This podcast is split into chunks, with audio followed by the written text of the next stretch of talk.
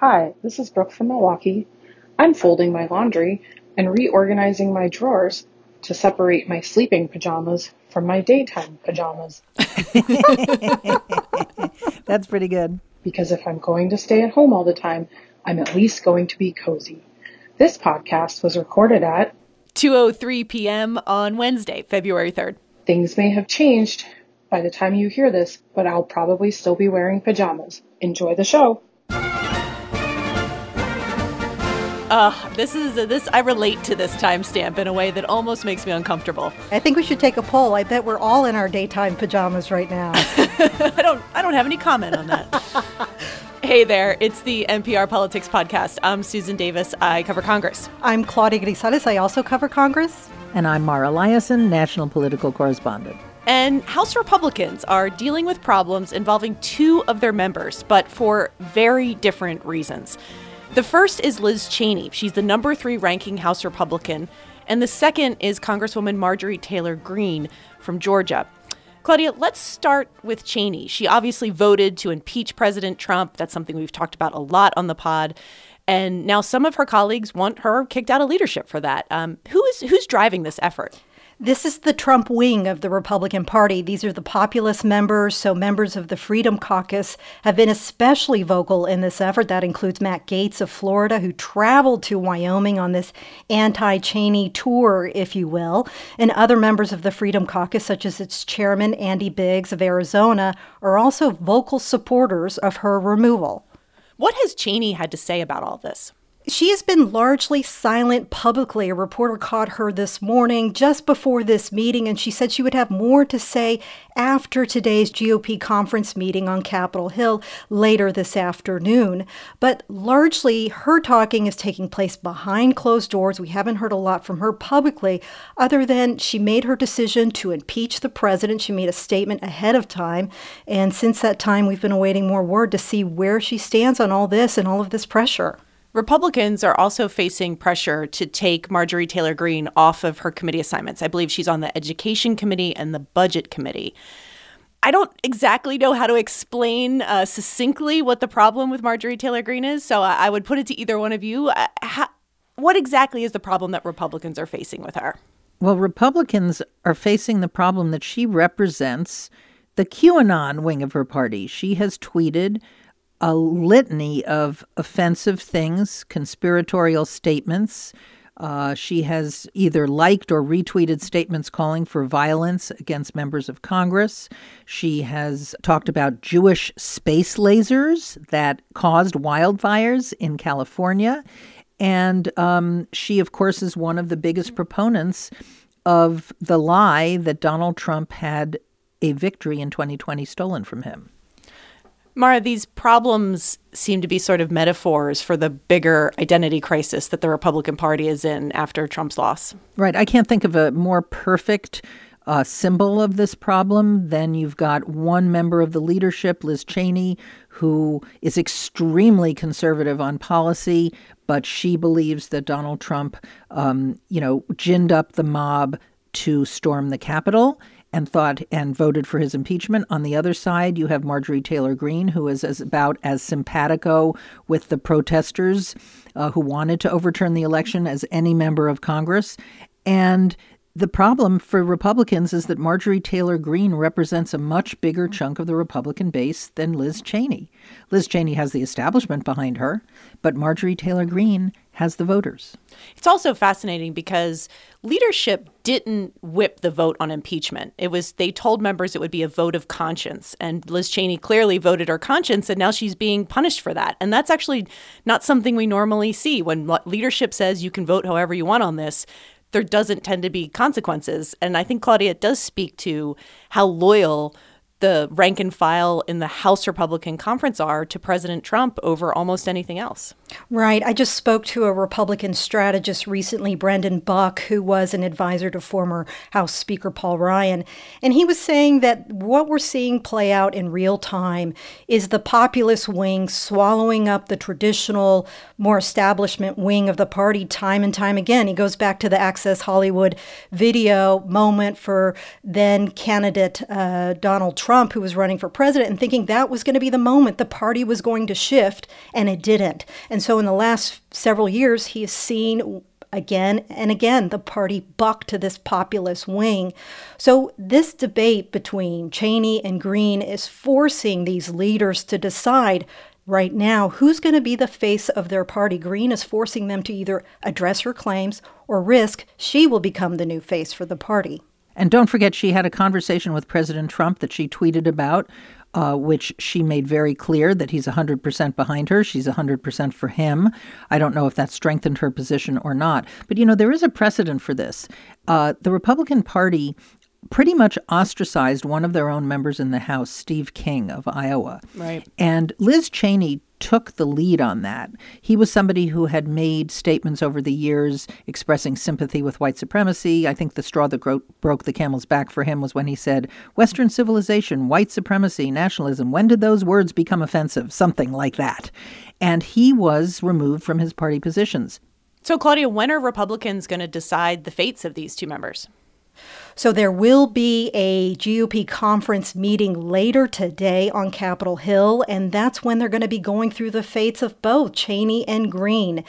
Now, when it comes to Greene, she has met with McCarthy already, so we're going to see a little bit of a sequel to that today and see if they'll be able to talk about publicly where they stand with her. As far as Cheney is concerned, we'll see if these calls, especially from establishment members, and this includes Senate Minority Leader Mitch McConnell, will give her the boost she needs to overcome all of these calls for her to step down from her leadership post. One of the things that I wonder about in this situation, especially with Marjorie Taylor Greene, is whether Democrats are maybe overplaying their hand a little bit, or at least risking setting what could be a precedent that comes back to bite them. Because if they move of their own party to remove her from these committee assignments, I mean, that just doesn't happen. One party doesn't tend to, you know, get in another party's affairs, and there isn't much precedent for doing that. When they removed Steve King, Republicans decided to do that to their own. Traditionally, parties decide who sit on their committees, not the other. And I think Republicans are already kind of pushing back and saying, look, if you do this now, when we're in control, we're going to do the same thing right back to you when you have lawmakers who say things we don't support. And you'd think there are other ways Democrats could make sure that Marjorie Taylor Greene was the Republicans' problem, even while they express their fierce disapproval of her. I mean, she could be censured. There's a lot of other things you can do, but to remove, for the Democrats to remove her from committees, um, I think that does set up a kind of downward spiral. You know, and, and I would think that it's in Democrats' political interest to make this a Republican problem. All right, so let's take a quick break. And when we get back, we'll talk more about these divisions in the Republican Party. This message comes from NPR sponsor Saatva, the comfort company. Saatva luxury mattresses are made in America by expert craftsmen using the highest quality materials so that your mattress will provide comfortable sleep for years and years. Saatva mattresses are always delivered to your home and set up in the room of your choice. They're never folded and never squeezed into a small box. Visit SAATVA.com slash NPR, where NPR listeners save an additional $225. Saatva, the comfort company. We are still in the middle of this pandemic. And right now, having science news you can trust, from variants to vaccines, is essential. NPR Shortwave has your back. About 10 minutes every weekday, listen and subscribe to Shortwave the daily science podcast from NPR. And we're back, and it's incredibly rare for a party leader to weigh in on what's going on in the other chamber.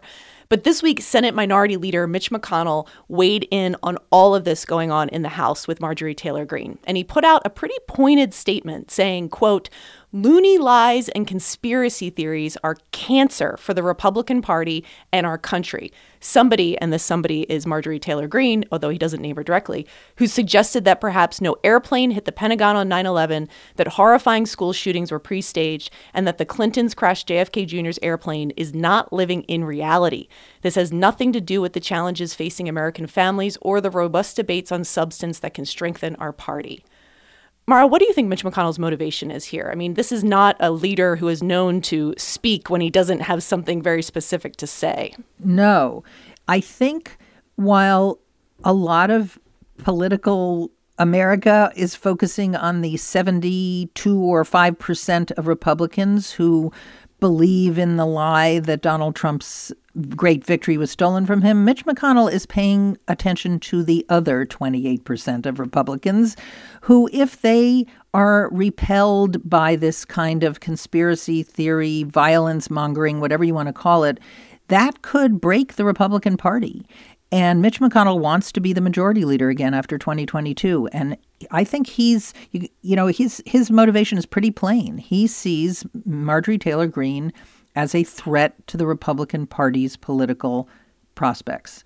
And otherwise, why would he speak up about something that should be confined to the House? Now, I don't know what um, what good it's going to do him. Yeah. He has a very low approval rating among Republicans. Um, Marjorie Taylor Greene is supported by a lot of the party. And don't forget, he floated another kind of trial balloon not long ago when he criticized Donald Trump for uh, encouraging the mob to go up to the Capitol. Yeah. And he kind of left it dangling out there that maybe he was open to voting for conviction. And that fell with a big thud. You know, he didn't get a lot of takers on that, but he's still out there, you know, planting a flag for where he feels the Republican Party has to be, or else uh, they're going to be consigned to a minority for a long time. I think Mara brings up a really good point in terms of the the tensions that we're seeing McConnell walk into. In terms of considering looking at the national prospects, they lost the House, the Senate, and the White House under Trump. And I imagine that McConnell and others don't want to do that again. They want to get control somewhere, perhaps in the next couple of years, they could get control of the House or Senate at that time. So they're looking at their national prospects. Meanwhile, an opposing motivation here we're seeing with these House members that are, for example, fighting against uh, any objections to Greene, for example, are saying are focusing on their primaries. Who are we going to listen to? The Republican voters that will get us past our primary because we're not in much danger when it comes to the general. You know, the national influence, maybe we'll lose that, but they'll continue on their kind of self interested paths. And I think that's a little bit of what we're seeing play out here, especially with McConnell. Right. And senators generally have to appeal to a broader audience. Right. Um, so, and that's what McConnell's thinking about too. Yeah. Claudia, it's so striking to me how different the responses of the Republican leaders have been after January 6th and towards former President Trump. I mean, Mitch McConnell has just taken a totally different tact than House Minority Leader Kevin McCarthy. They clearly don't seem to be on the same page here. Exactly. We're seeing this widening gulf play out between McCarthy and McConnell in those initial hours after the insurrection. It appeared these leaders might be on the same page. But more recently, after McCarthy caught criticism for directing some of the blame for the insurrection at Trump, he flew down to the former president's Mar a Lago resort, and that just illustrates he's not ready for a divorce from Trumpism. Meanwhile, McConnell, on the other hand, he's opened the door on this possible divorce. That said, Trumpism keeps pulling back on the party. So we're seeing this play out in terms of these two leaders just kind of pulling this party in two different directions right now. And remember, the direction, this is not a debate about policy. Trumpism isn't about policy except for maybe, you know, guns and immigration. But this is about whether you're going to accept re- the reality that Donald Trump describes or what you see with your own eyes and ears and what the judiciary tells you is an actual fact. I mean, that's that seems to be the dividing line. People who want to align themselves with Trump and conspiracy theories and people who don't. Mm. All right, well, I think we'll leave it there for today. We'll be back in your feeds tomorrow. I'm Susan Davis. I cover Congress. I'm Claudia Grisales. I too cover Congress. And I'm Mara Liasson, national political correspondent. And thanks for listening to the NPR Politics Podcast.